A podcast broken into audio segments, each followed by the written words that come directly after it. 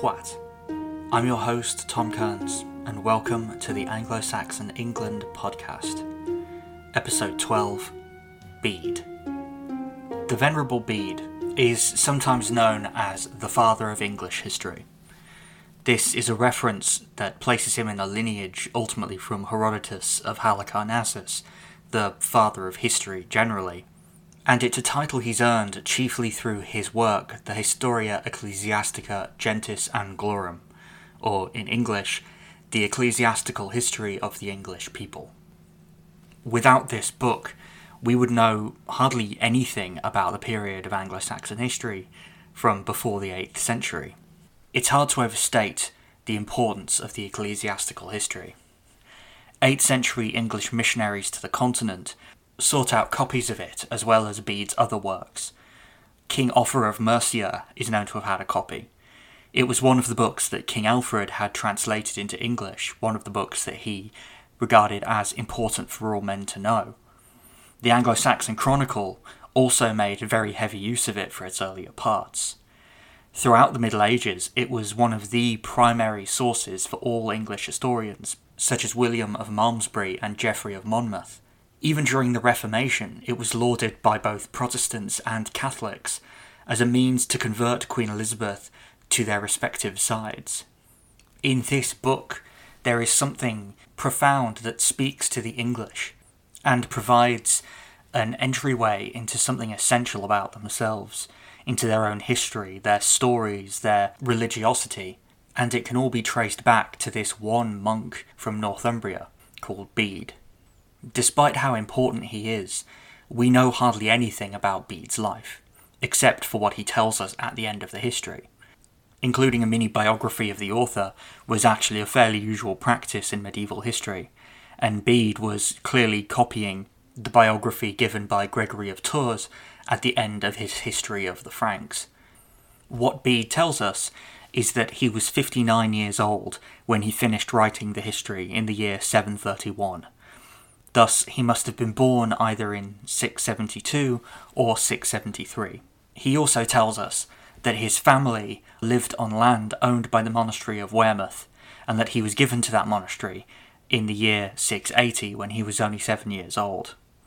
In 681, Jarrow was founded, and Bede was sent there along with Ceolfrith and 22 monks.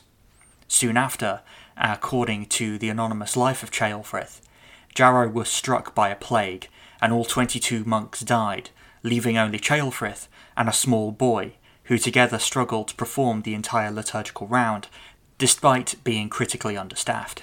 Bede doesn't mention the story, but it has been inferred that the boy was Bede, and he certainly had an extremely close relationship with Ceolfrith until the latter's death. Bede was ordained a deacon at the age of 19, This was unusual, since canonically a deacon had to be at least 25. Exceptions could be made for men of great ability, and since it was Ceolfrith who presented him as a candidate to the Bishop of Hexham, this may indicate the closeness that existed between Bede and his teacher, as well as the boy's great ability. In 703, he became a priest. After this, his life is almost entirely devoid of incident. The only events we know of are an undated visit to Lindisfarne, a trip to York in the year 733, and the departure of Ceolfrith to die in Rome in 716. He never made it to Rome, but rather died en route. Bede, we know, died in 735, 4 years after finishing the history. Even on his deathbed, he didn't stop working. We're told that he was working on a translation of the Gospel of John into English, which he unfortunately didn't finish, and which does not survive in any form. His cult emerged by the 11th century, and his bones today are housed in Durham Cathedral in the north of England.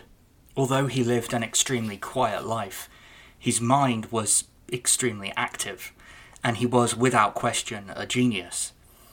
In this episode, I'm going to talk not just about the history, but also about some of his other major works. It's not a comprehensive list. He wrote too much for that to really be possible, but I will touch on his most important works. The place to begin, of course, is with the ecclesiastical history itself. The book is, as its title says, a history, unlike, say, Gildas, which is mainly a moral exhortation with some historical references. History as a genre is ancient, going back, as I said, to Herodotus of Halicarnassus. But by the 8th century, there weren't that many histories being written anymore. Bede's two main models were a partial Latin translation of Eusebius's ecclesiastical history, written during the time of the Emperor Constantine, and Gregory of Tours' History of the Franks, which was written in the 6th century. Bede was also clearly interested in hagiography, that is, lives of saints, since there are quite a few saintly figures who appear in the history and whose lives are narrated in some detail.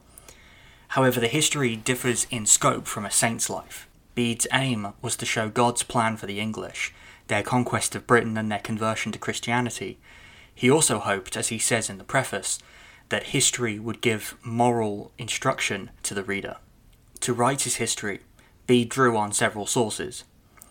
For the first part of the work, dealing with the Roman conquest and the coming of the Saxons, he drew extensively on Gildas, and augmented this with the works of people like Orosius and Pliny, among others. For the history of England after the coming of St Augustine, he drew on a much wider array of sources, such as letters sent from popes to English bishops and rulers, the lives of saints such as Wilfrid, and on letters he received himself from leading English churchmen relating the history of their various churches, which inevitably also overlapped with the history of their various kingdoms. Unlike Gregory of Tours, whose history begins with the creation of the world and then goes up to his own day in the 6th century, Bede begins his history with a description of Britain and then launches straight into the arrival of the Romans under Julius Caesar. From here he narrates the history of the island up until his own day in the early 8th century. One of the historically most important elements of the history is in Bede's apparent conception of the English as being a single people. He calls them the Gentis Anglorum, gentis being the genitive form of gens, the Latin term for a family, race, or clan. In the Roman conception, members of a gens would share a common ancestor and have distinctive customs. This doesn't necessarily mean that Bede was arguing for a single English nation, only that he saw all the Germanic peoples who settled in England as related to each other in a way that they were not to the island's other inhabitants, who were members of their own gentes, i.e. had their own common ancestors, practices, and inherited traditions. We can tell that Bede didn't see the English as a single, unified people from the fact that he wrote from a distinctly Northumbrian viewpoint. His view focused on the Northumbrian experience, but it was not a view that exalted Northumbria over other kingdoms. This is probably due in part to the early success of Irish missionaries over Roman ones in Northumbria. For Bede, the Irish espoused schismatic errors, so while he emphasised the holiness of men like Aidan and Oswald, he could not say that Northumbria was a model of piety and orthodoxy.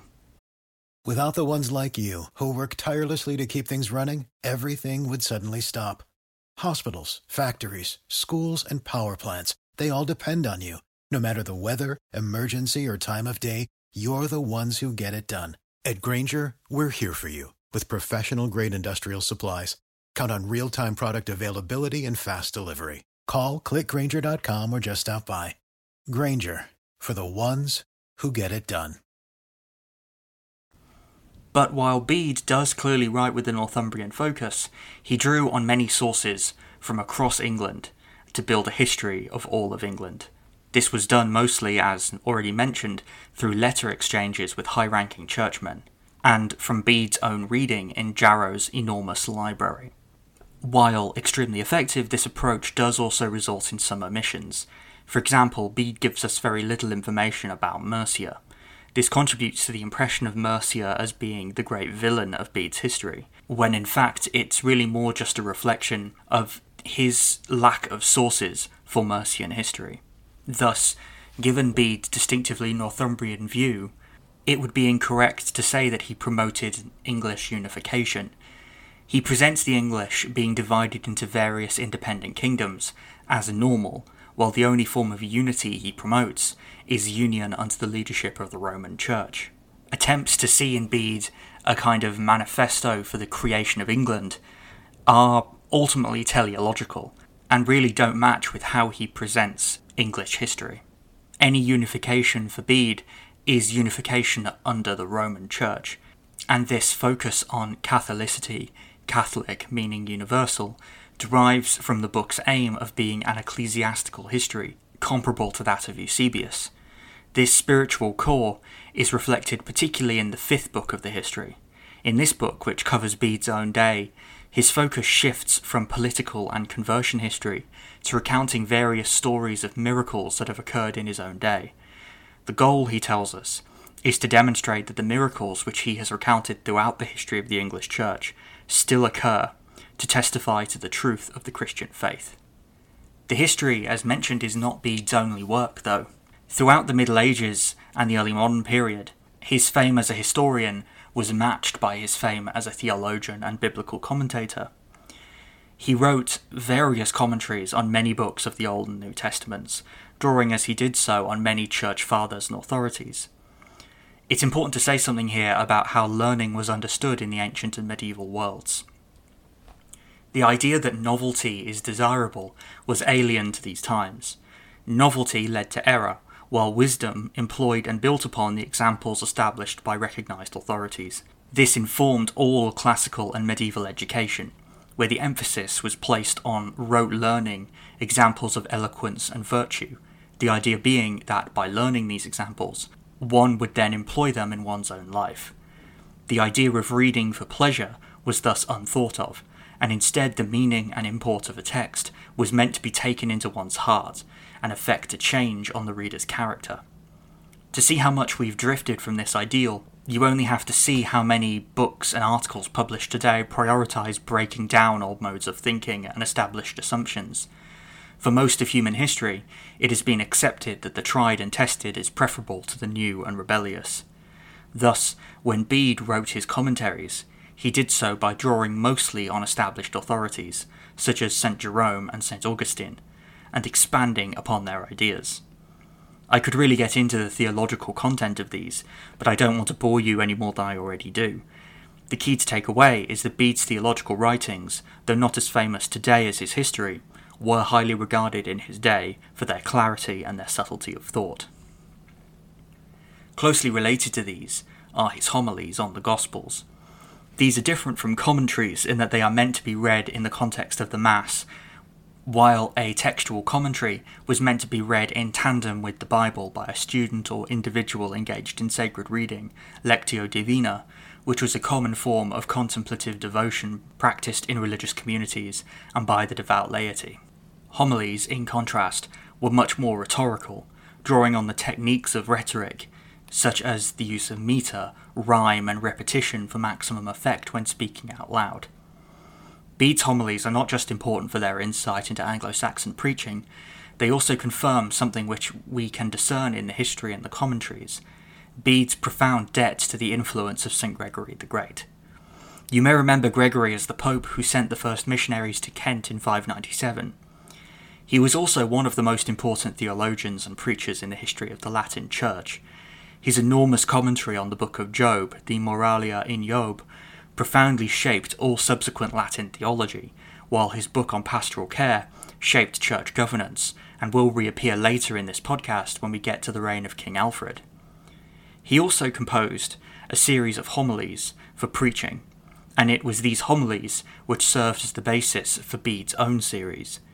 By basis, I mean that Bede clearly intended for his homilies to complement Gregory's. We can see this in the way that Bede deliberately writes for days that Gregory did not cover, and the clear theological influence of Gregory's work on Bede's own views.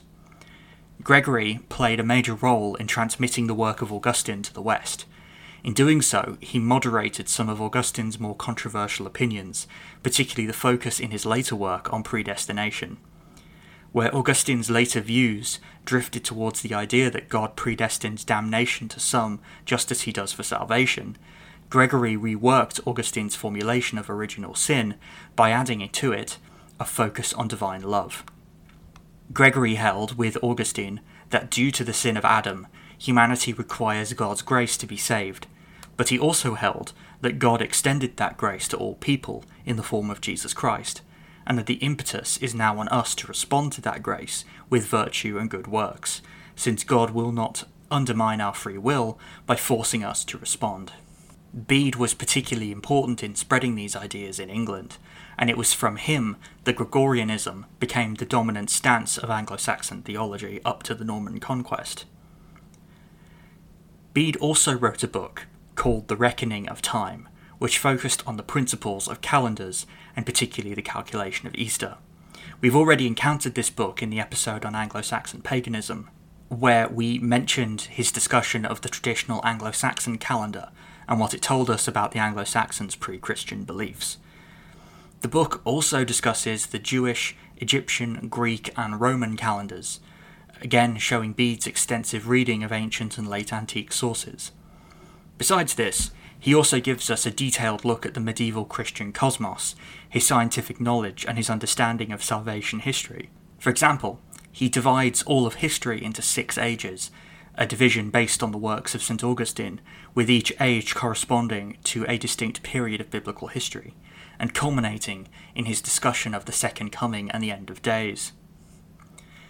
Among all these books, we see Bede's extraordinary learning. This has not even been an exhaustive list of his work, it only focuses on his major works. Besides the texts mentioned here, he also was a poet, a teacher of grammar and rhetoric, and a hagiographer. It isn't an understatement to say that Bede was the most influential Anglo-Saxon scholar of them all. There wasn't a single Anglo-Saxon scholar after him who didn't draw on his works in some way. He was the father of English scholarship, and without him, we wouldn't know anywhere near as much as we do about Anglo-Saxon history. Although, of course, we have to treat him with caution, just as we do with any historical source. However, we can all be thankful that Bede existed and wrote so much, and, crucially, also, that so much of what he wrote has survived and come down to us in so many copies. Thank you for listening. I hope you've enjoyed this episode of the Anglo-Saxon England podcast. As always, I've been your host, Tom Kearns. If you enjoyed this podcast, I would like to request that you leave a like or a positive review or whatever it is on whatever platform you use, since it really helps us to get exposure and attract more listeners. We also now have a Facebook page, so if you search for us on Facebook, and if you want to get updates on new episodes, you can always leave a like there, which would also be extremely appreciated. But that's all for this week. So, once again, thank you for listening, and I've been your host, Tom Kearns.